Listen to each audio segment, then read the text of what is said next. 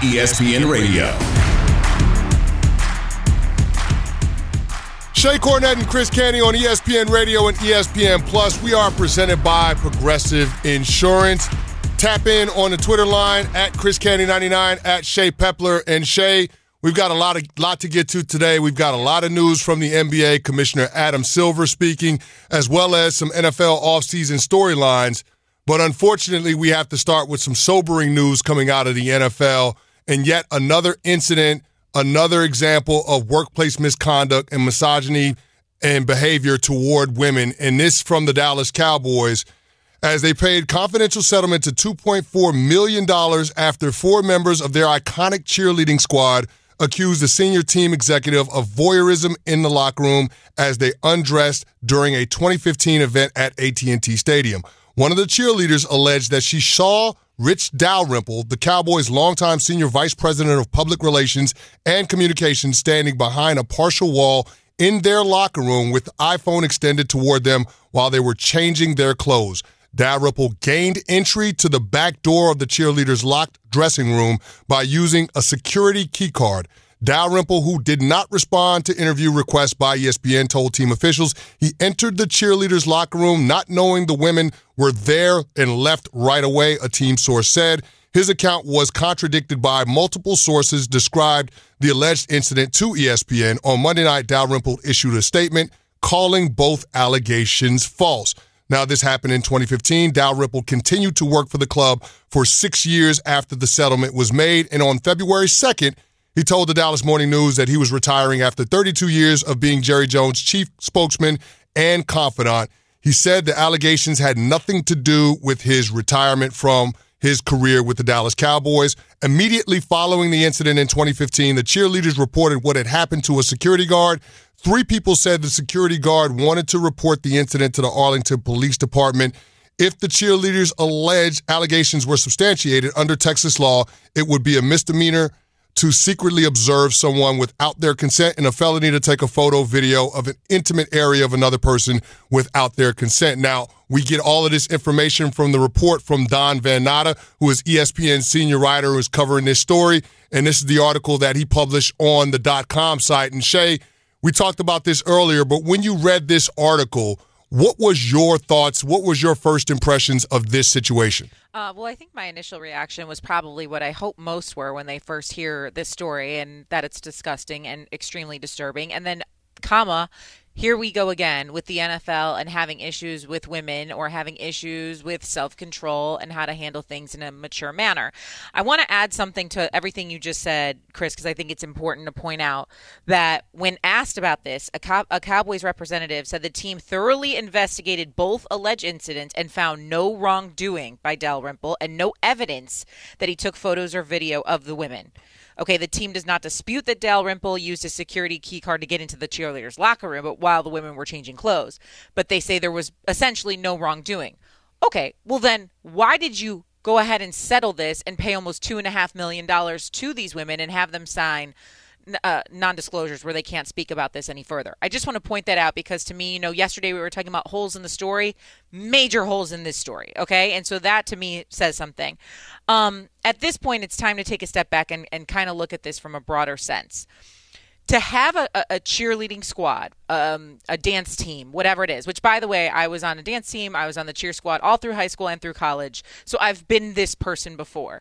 It adds a lot of things to your franchise in terms of public relations, in terms of media exposure, in terms of airtime, in terms of interaction with the fans and having a presence in the community and doing a lot of things that maybe probably gets overlooked by the majority of people and probably gets overlooked by men unless I believe the Ravens do have men on their cheerleading squad. But other than that, there's not males on these cheerleading squads. So that's number one. So these cheerleaders, while they are self employed for the most part, they still show up on the NFL's website. They're still coined as NFL cheerleaders. And so, therefore, they are part of this league. And so now, when we take a step back and we look at what has been going on as of late, you have the Dolphins owner, Stephen Ross, accused of incentivizing losing. This is all within the last month. Mm. You hmm. have the Commanders owner, Dan Snyder, accused of sexual harassment and workplace misconduct. And now, here we are today, realizing that the Dallas Cowboys, Jerry Jones' own daughter, and their cheerleaders, who, by the way, are the most iconic in all of cheer, dance throughout the National Football League. They are part of the Dallas Cowboys brand, okay? And now people inside that building that you're supposed to trust are just wandering into locker rooms that they have no business being in, spying on women and acting in a manner that is not only immature but disgusting and, and creepy, quite frankly. And so I think the NFL as a whole really needs to take a look in the mirror. I read an article from 2020, so now two years removed, Chris, okay? Mm-hmm. And so far, back then, two years ago, 10 out of the 26 NFL teams with cheerleaders had been sued for wage theft, unsafe working conditions, sexual harassment, and discrimination. And that was two years ago.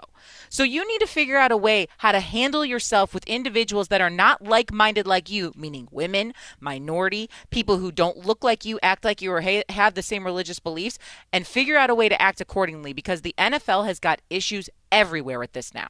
No doubt about it. And the reaction to the Dallas Cowboys issuing a formal warning to Rich Dalrymple in writing was the extent of any discipline or any punishment that came his way. And for somebody that's in his station, he should understand the ramifications of making a decision like that. And beyond that, Shae, they say that there was no wrongdoing. He's the director of PR and communications. What business does he have in the Dallas Cowboys cheerleaders locker room? Now, for those that are not familiar with AT&T Stadium, there is a clear separation from the Dallas Cowboys players locker room, the visiting team locker room, and the Dallas Cowboys cheerleaders locker room. They are not connected in any way, shape, or form. So the fact that Rich Dalrymple would find himself in that situation prior to a luncheon in 2015, I just don't understand what business he has being in that mm-hmm. To my knowledge, the Dallas Cowboys cheerleaders don't do interviews in the locker room. That's reserved to players, both visiting and home team players for the Dallas Cowboys. So why would the director of PR and communications be in that space if it wasn't uh, something nefarious? That's the part that doesn't add up to me. But going back to something you said about the brand of the Dallas Cowboys, it wasn't just built by what the players on the field did in the 60s and the 70s a part of the Dallas Cowboys ingratiating themselves in the conscious in the forefront of American mainstream was the Dallas Cowboys cheerleaders. All the players, all the young kids growing up, they wanted to play for the Dallas Cowboys, but you know who they wanted to date?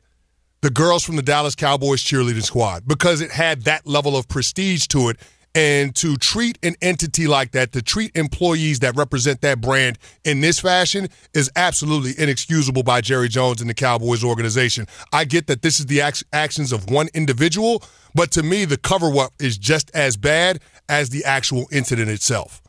Yeah, I, I wholeheartedly agree with you. It, it, this is going back, though, to more behavior that seems to keep replicating itself in the NFL and even going back to the Pro Bowl, we just saw uh, it, it's it, we find out information, we'll deal with it later. We found an information, we slap you on the wrist, then the public gets word of it, and now it has to become a bigger deal. When we get information about someone doing something wrong, I'm speaking to the entire league at this point. It doesn't matter who you are. If you do something wrong, you need to be reprimanded and removed from your position, or it needs to be handled accordingly. Not let's get more info, let the public find out about it, we'll deal with it later. This is now a pattern. This isn't once or twice it's become a pattern now in the league. And someone, if it's not going to be Roger Goodell, someone needs to take accountability for how you're going to handle issues with discrimination, issues with women, issues with harassment, and make it serious and make it stop. No, and you're you're absolutely right, Shae. The only thing that leads me to believe that the NFL won't treat this with the gravity that it deserves is watching what happened with the Washington Commanders investigation, where we thought that they were actually on the right track by bringing in Beth Wilkinson, who's a part of a third party, her team, allowing her to have access to the organization, employees, past and present, and then developing a report and then Roger Goodell said that they were going to step in. The league office was going to oversee the investigation. And we thought, well, hey, this is a great thing because it provides a level of oversight that the Washington Commanders have proven themselves incapable of being able to do in terms of making sure you prevent partiality when it comes to best practices.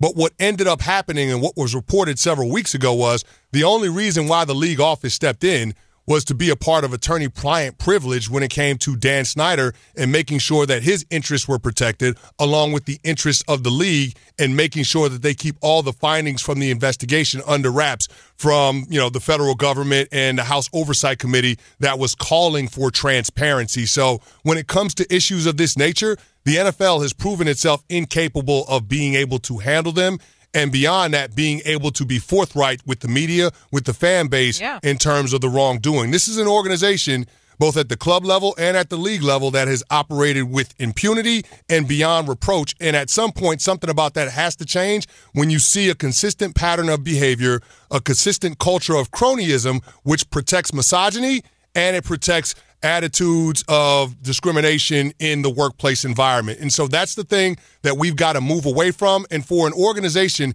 that prides itself on being on the forefront of social change, mm-hmm. this is one of the instances that you can point to and say they're behind the rest of the corporate the corporate America co- companies, the Fortune 500 companies in trying to clean some of this stuff up when it comes to their workplace environment. And so it's very disappointing to hear about this happening and quite frankly, Shae, I just don't have a lot of confidence that the NFL is capable of cleaning it up on its own. Yeah, but it, needs to be done. Someone, I mean, and this whole notion, and Roger Goodell even said it himself in the press conference before the Super Bowl. Like teams doing their own investigation does good for nobody because Hmm. you never find the findings that you need to find, for lack of a better term. And you know what, Shae? You're To- never to- to- digging deep there. Stop and Shae, Shae, it. to your point, and I'm glad you're bringing that up, but to your point, the Washington Commanders said that they didn't want to release the findings of the investigation to protect the anonymity of the victims of workplace harassment.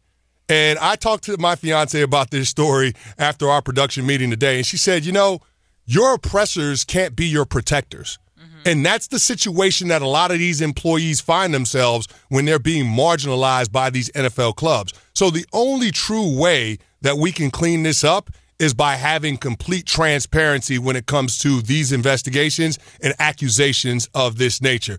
It's time for Straight Talk Wireless, brought to you by Straight Talk Wireless. We're going to bring in ESPN senior writer Don Van Natta, who is the one that posted the article on ESPN.com about the Dallas Cowboys. And Don, we appreciate having you for a few moments. The first question we got to ask you is how much was Jerry Jones involved in this Cowboys investigation, and what did he know, and when did he know it? Oh, I believe Jerry Jones uh, knew about this from the very beginning. Uh, you know, the first time this allegation was leveled was uh, the very same day it happened by these four cheerleaders on September 2nd, 2015. Uh, a cheerleader saw Rich Dalrymple in their dressing room. He gained access by using a security key card on a locked back door to that dressing room. The cheerleader said she heard a door open and shut, and several minutes later, she caught Dalrymple pointing his iPhone at her and her three colleagues while they were changing. Uh, that was reported to HR that day, and I believe Jerry Jones probably knew about it since then. Uh, the settlement didn't occur though until almost a year later, and and the winding road that it took to get from that first allegation to when the settlement occurred, there was another allegation involving Dalrymple that I think played a large role in that, as I explain in the story. Um, yeah, so to expound on that, in terms of what the other portion of this was and why it added a, such gravity to the situation, I mean, this was a guy that was able to stay on staff five years after the initial investigation. Why so? Another great question that I wish I could have asked uh, either Jerry Jones or Jason Cohen, the Cowboys general counsel. Neither of those men agreed to talk with me for this story. But that's the big question. Uh, Rich Dalrymple, uh, according to the team, uh, was not guilty of any wrongdoing. They claim they thoroughly investigated both the allegation involving the cheerleaders as well as uh an allegation that he used his phone and, and took some uh, uncomfortable photographs of Jerry uh, Jones's daughter, Charlotte, who is an executive vice president with the team. Both of those allegations, um, according to the team, were investigated and no wrongdoing was found. However, they put a letter, a disciplinary letter, in Rich Dalrymple's personnel file in October of 2015, and the team settled with the four cheerleaders for $2.4 million. So the question is, why was Rich Dalrymple not fired, which is what the cheerleaders had wanted to see? And the answer given to me by the team is simply that they found no wrongdoing, meaning when they looked at his phone, his Cowboys issued cell phone, they could find no images on there, no photographs, and no video. And for that reason, uh, Rich Dalrymple was allowed to stay until he retired earlier this month. Yeah, it's completely outside the realm of possibility that the PR director, communications director would have another phone, but that's beside the point. Talking with ESPN senior writer Don Van Natta on ESPN Radio. And Don, have we ascertained why Rich Dalrymple was in that space to begin with? Because he was in the Dallas Cowboys cheerleaders' dedicated locker room. Why would he be in that space? What business would Rich Dalrymple, the PR director, the director of communications, have in that space in the Dallas Cowboys cheerleaders' locker room? Well, that's that's a critical question uh, because the day this happened was a kickoff luncheon at AT&T Stadium attended by 2,000 people. Uh, Emmitt Smith was there. Michael Irvin was there. And four cheerleaders were there um, during the ceremony. When that ceremony ended, they went back to their dressing room to change into street clothes to attend the luncheon. And they found Rich Dalrymple in there after they got in there. And as I said earlier, Dalrymple used a security key card to gain access to a locked back door where there was no security guard in guarding it. There was a security guard in the front door, in front of the front door, but not the back door. Now, Dalrymple's explanation when he was asked is that he liked to use that bathroom and that he had routinely used that bathroom. But the cheerleaders, when they spoke to HR, pointed out that there was a men's room 20 feet away across the hallway. And so, what business did he have being in there? And and I think that is what uh, got him a personnel letter. My understanding of it from my reporting and speaking to a, a source with the team, uh, a disciplinary letter was put in his personnel file, and I think uh, basically because the explanation that he gave for being in there uh, was not enough uh, for some people with the Cowboys. So unfortunately, we have kind of seen uh, not this exact situation, but situations that are in the same vein, right, across the NFL. And so, in terms of punishment or what happens from here, Don, I'm, I'm asking you to kind of look into a crystal ball, but what do you think happens not only uh, uh amongst the Dallas Cowboys, but maybe the NFL as a whole? Well, that's another great question. Uh, you know, there is uh, some folks on Capitol Hill in Congress that are looking very, very closely at the Washington Commanders and at Dan Snyder.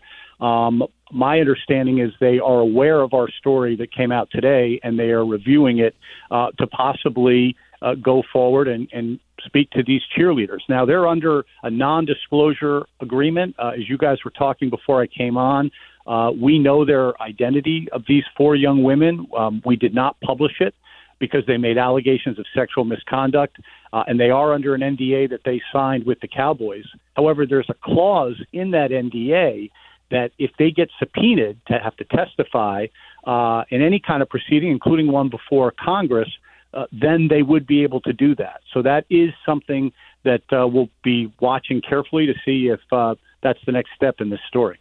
Don, when it comes to allegations, accusations of this nature, there are always going to be calls for transparency. Do the Dallas Cowboys have any intent on releasing any of the findings from the investigation, any of the surveillance footage from the cameras outside of the Dallas Cowboys cheerleaders' locker room? Do they plan on doing that moving forward? They refused to do it with me for this story. I asked for it repeatedly uh, in the run up to publishing our story today. Uh, they have uh, a lot of data. They have this, the security key card that Dalrymple used. There's a timestamp on the precise moment that he entered that locker room. And then they have video cameras, surveillance cameras, as you point out, in the hallway that are also time stamped. So Dalrymple claims he got into that dressing room as soon as he found that there were women in there. He left immediately. Uh, the cheerleader that made the accusation that found him said it was several minutes after they heard a door open and shut uh, when they actually saw Dalrymple. So the difference between a few seconds, which Dalrymple says he was in there, and several minutes that the cheerleader said he was in there, can be determined with that data that the Cowboys had had come up with in their investigation, and they refused to turn it over to us. So, to your point, it's a very good one about transparency. There was not complete transparency with us uh, in the findings um, that they had in this very thorough investigation that they say that they conducted. They didn't turn over that data to us. We'll continue to follow this story. Don, we appreciate a few minutes of your time. Thank you for your incredible reporting on this bombshell article on ESPN.com. We appreciate it, friend. Thank you so much, you both. I appreciate you guys. that was ESPN senior writer Don Van on the bombshell article on ESPN.com outlining the Dallas Cowboys settlement due to workplace misconduct from their former PR director and director of communications, Rich Dalrymple. That was Straight Talk Wireless, no contract, no compromise. Coming up next, we'll hear from Adam Silver and what he wishes happened differently when it came to the NBA trade deadline. You're listening to Shae Cornette and Chris Canty, ESPN Radio. ESPN Radio. Shae Cornette and Chris Canty on ESPN Radio and ESPN Plus. We are presented by Progressive Insurance. Jumpstart your new year with Body Armor Light, the low calorie sports drink hydrating your active lifestyle. Shop now at retailers nationwide. And Shae, amongst yes. the active commissioners in pro sports in this country, I would probably rank Adam Silver number one. No? Oh, yeah, easily. I, yeah. I don't know that there's even a close second at this point. Yeah, exactly. I mean, Rob Manfred, Gary Bettman, uh, you know, Roger second. Goodell. Yeah, nope. I, I, don't know that there's anybody that's a close sec- sec- second in terms of reasonability, just somebody that can relate to the players, truly looks at the players as partners. So I was a little bit surprised when I heard him on Get Up this morning with Mike Greenberg when it came to what happened at the trade deadline, specifically with James Harden and Ben Simmons. Let's take a listen to what Adam Silver had to say on the Harden trade playing out publicly. I recognize that there are going to be situations where guys are unhappy and or teams are unhappy with them. But ideally, when players want to get traded or teams are preparing to make moves, those are conversations they have confidentially with players, they have confidentially with other teams. And obviously, in this case, it not only played out publicly, but it's been playing out since the season even began. And here's what I will say. And he, you know, Adam Silver actually made the point that they have data to show that players demanding trades when they're under contract with their respective teams is bad for business. The argument that I would make, Shae, is that in a week where we're leading up to the Super Bowl, which is the biggest sporting event this country sees in a calendar year, we were talking about the NBA trade deadline and what was going to happen that Thursday prior to the Super Bowl with James Harden and Ben Simmons. That was the talk of Super Bowl week. Mm-hmm. We're supposed to be talking about the Cincinnati Bengals. We're supposed to be talking about the Los Angeles Rams, the path to how they got there, two sexy quarterbacks in Joe Burrow and Matt Stafford. And yet we were talking about the NBA. I don't know what data Adam Silver is looking at, but how could that be bad for your sport? How could that not be in the best interest of your game when you're being able to generate those types of headlines? Well, and not only that, but when they were doing all star selections with LeBron and KD, and then there was the drama leading up to that that made us all watch and see what was going to happen in terms of the picks. And obviously the trade went down after that as well. So there were a lot of different storylines that kind of you know fed into all of this.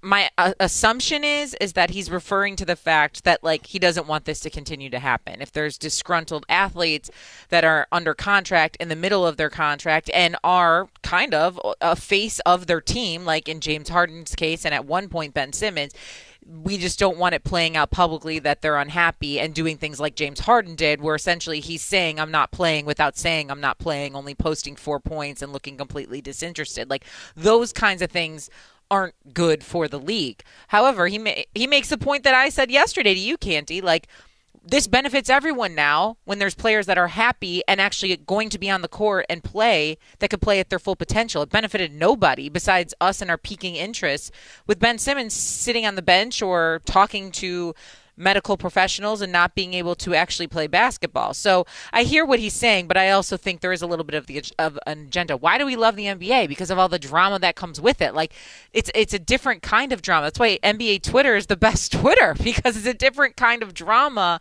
week in and week out during the regular season or beyond.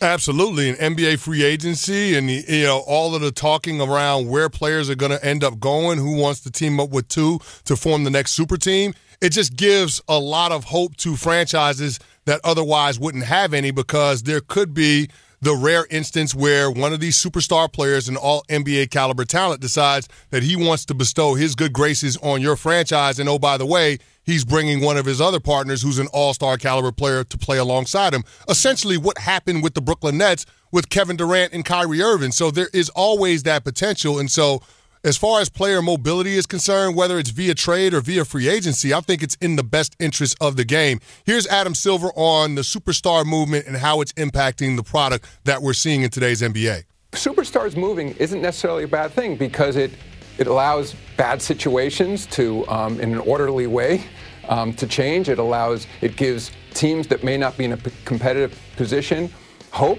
that what, they can sign one of those players.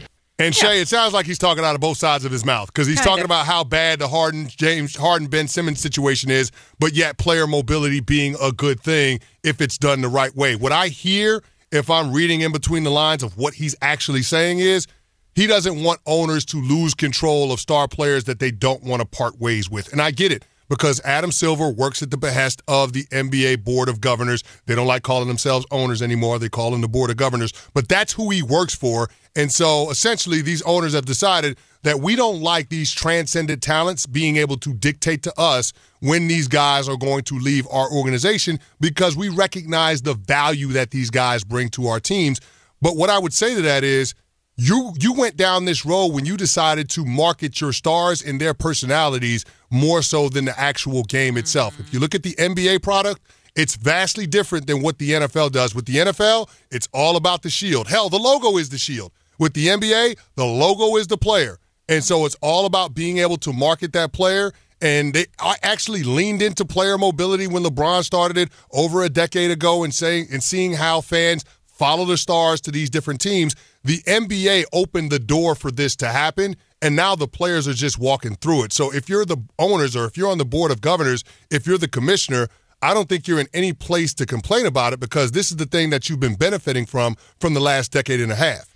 The only thing I'll say about how this pertains to James Harden and Ben Simmons, there's different levels to this trade because you have a disgruntled player that's upset about a vaccine mandate in terms of the COVID protocols, which in itself is, um, you know, controversial. And then you also have mental health being cited in terms of Ben Simmons and what he was going through with the 76ers. And so there's levels to it between this trade where it's not just, a disgruntled player who's not happy with the way they play it. Now, there are reports coming out that James Harden didn't like the ISO ball that was being played there in Brooklyn. That's a whole different story. But I think when you add in things like the vaccine mandate and mental health and how that pertains to both these individuals and their unhappiness, it's probably not good for business to add up for Adam Adam Silver in the NBA to be in the mix with all of that. Upset about the team you're on, upset about the players, upset about the way you're playing or the personnel or the scheme you're running or whatever, that's fine. But when it comes to these other levels, probably not good for business. And I think that's probably what Adam Silver is alluding to that he didn't want that all being so public and what was drugged through everybody and everyone's Twitter timelines as it led up to this ultimate blockbuster trade. Yeah, but it feels like this is more the outlier than the norm when it comes to players that want to get out of their current situation. I, I, I mean, James Harden, mm-hmm. we've seen him do it twice yep. in the last couple of years, so that doesn't necessarily bode well for him in terms of you know trying to make the case of putting himself in an ideal situation. But the nuance with the Brooklyn Nets situation with Kyrie Irving and him not being vaccinated, it, it does – it does add a level of justification or credibility if James Harden is saying that he wants to be on a team where all of the players are reliable and dependable and not dealing with one of the guys being part time, especially a key cog. But we'll have more on that from Adam Silver, as well as Adam Silver attacking New York City's vaccine mandate. We'll have that for you. But first, a word from Wendy's. This is your Wendy's wake up call. Get a better breakfast at Wendy's when you buy any breakfast sandwich and get any size drink for free. Fresh brewed coffee, free. Diet Coke, free. Vanilla Frosty Chino, my personal favorite, yes, also free. Get to your nearest Wendy's drive through during breakfast hours and buy your Wendy's breakfast sandwich and get any size drink in a Wendy's cup for free. Limited time only at participating U.S. Wendy's during breakfast hours. Offer cannot be combined with any other mobile offer, not valid for third party delivery orders. You're listening to ESPN Radio. Back after this. ESPN Radio. Shae Cornette and Chris Canty on ESPN Radio and ESPN Plus. We are presented by Progressive Insurance. Jumpstart your new year with Body Armor Light, the low calorie sports drink hydrating your active lifestyle. Shop now at retailers nationwide. And Shae, Amongst the active commissioners in pro sports in this country, I would probably rank Adam Silver number one. No? Oh, yeah, easily. I, yeah. I don't know that there's even a close second at this point.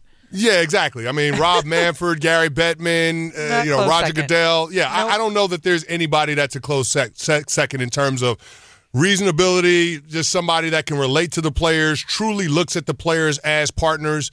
So I was a little bit surprised when I heard him on Get Up this morning with Mike Greenberg when it came to what happened at the trade deadline, specifically with James Harden and Ben Simmons. Let's take a listen to what Adam Silver had to say on the Harden trade playing out publicly. I recognize that there are going to be situations where guys are unhappy and or teams are unhappy with them.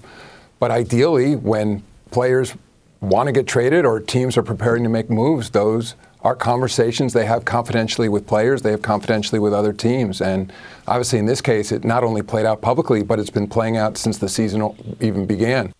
And here's what I will say. And he, you know, Adam Silver actually made the point that they have data to show that players demanding trades when they're under contract with their respective teams is bad for business. The argument that I would make, Shae, is that in a week where we're leading up to the Super Bowl, which is the biggest sporting event this country sees in a calendar year, we were talking about the NBA trade deadline and what was going to happen that Thursday prior to the Super Bowl with James Harden and Ben Simmons. That was the talk of Super Bowl week. Mm-hmm. We're supposed to be talking about the Cincinnati Bengals. We're supposed to be talking about the Los Angeles Rams, the path to how they got there, two sexy quarterbacks in Joe Burrow and Matt Stafford and yet we were talking about the NBA. I don't know what data Adam Silver is looking at, but how could that be bad for your sport? How could that not be in the best interest of your game when you're being able to generate those types of headlines? Well, and not only that, but when they were doing all star selections with LeBron and KD, and then there was the drama leading up to that that made us all watch and see what was going to happen in terms of the picks. And obviously the trade went down after that as well. So there were a lot of different storylines that kind of you know, fed into all of this.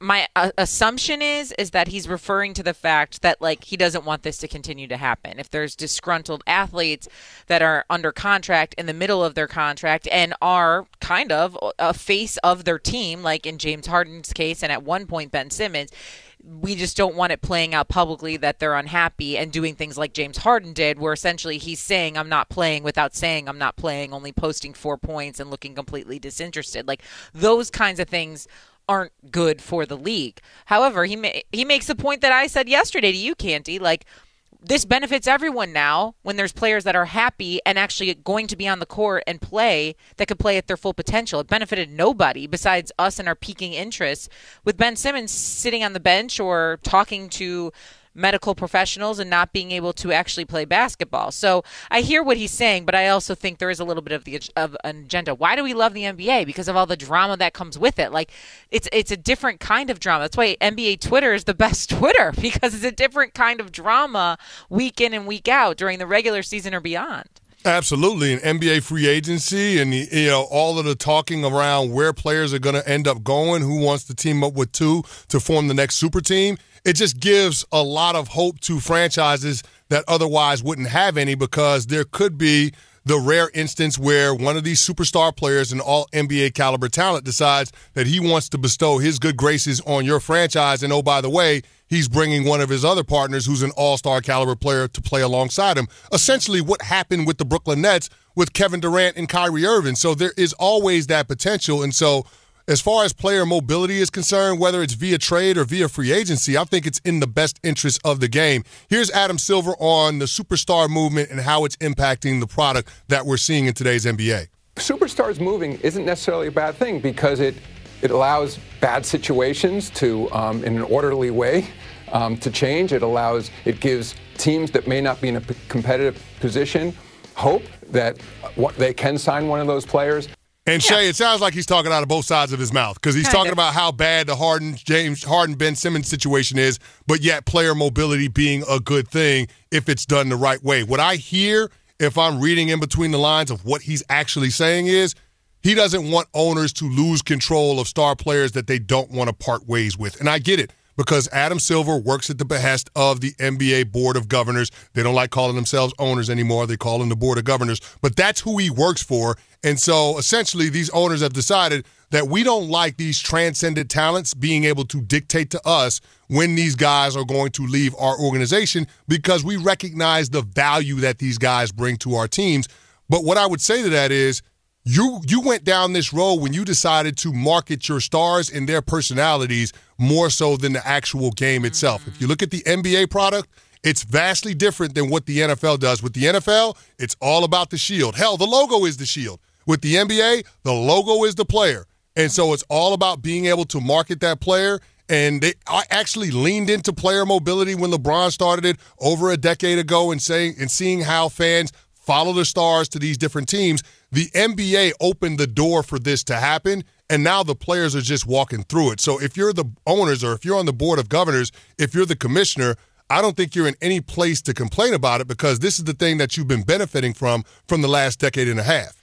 The only thing I'll say about how this pertains to James Harden and Ben Simmons, there's different levels to this trade because you have a disgruntled player that's upset about a vaccine mandate in terms of the COVID protocols, which in itself is, um, you know, controversial. And then you also have mental health being cited in terms of Ben Simmons and what he was going through with the 76ers. And so there's levels to it between this trade where it's not just a disgruntled player who's not happy with the way they play it. Now, there are reports coming out that James Harden didn't like the ISO ball that was being played there in Brooklyn. That's a whole different story. But I think when you add in things like the vaccine mandate and mental health and how that pertains to both these individuals and their unhappiness, it's probably not good for business to add up for Adam Adam Silver in the NBA to be in the mix with all of that. Upset about the team you're on, upset about the players, upset about the way you're playing or the personnel or the scheme you're running or whatever, that's fine. But when it comes to these other levels, probably not good for business. And I think that's probably what Adam Silver is alluding to that he didn't want that all being so public and what was drugged through everybody and everyone's Twitter timelines as it led up to this ultimate blockbuster trade. Yeah, but it feels like this is more the outlier than the norm when it comes to players that want to get out of their current situation. I, I, I mean, James Harden, mm-hmm. we've seen him do it twice yep. in the last couple of years, so that doesn't necessarily bode well for him in terms of you know trying to make the case of putting himself in an ideal situation. But the nuance with the Brooklyn Nets situation with Kyrie Irving and him not being vaccinated, it, it does it does add a level of justification or credibility if James Harden is saying that he wants to be on a team where all of the players are reliable and dependable and not dealing with one of the guys being part time, especially a key cog. But we'll have more on that from Adam Silver, as well as Adam Silver attacking New York City's vaccine mandate. We'll have that for you. But first, a word from Wendy's. This is your Wendy's wake up call. Get a better breakfast at Wendy's when you buy any breakfast sandwich and get any size drink for free. Fresh brewed coffee, free. Diet Coke, free. Vanilla Frosty-ccino, my personal favorite, yes, also free. Get to your nearest Wendy's drive through during breakfast hours and buy your Wendy's breakfast sandwich and get any size drink in a Wendy's cup for free. Limited time only at participating U.S. Wendy's during breakfast hours. Offer cannot be combined with any other mobile offer. Not valid for third party delivery orders. You're listening to ESPN Radio. Back after this.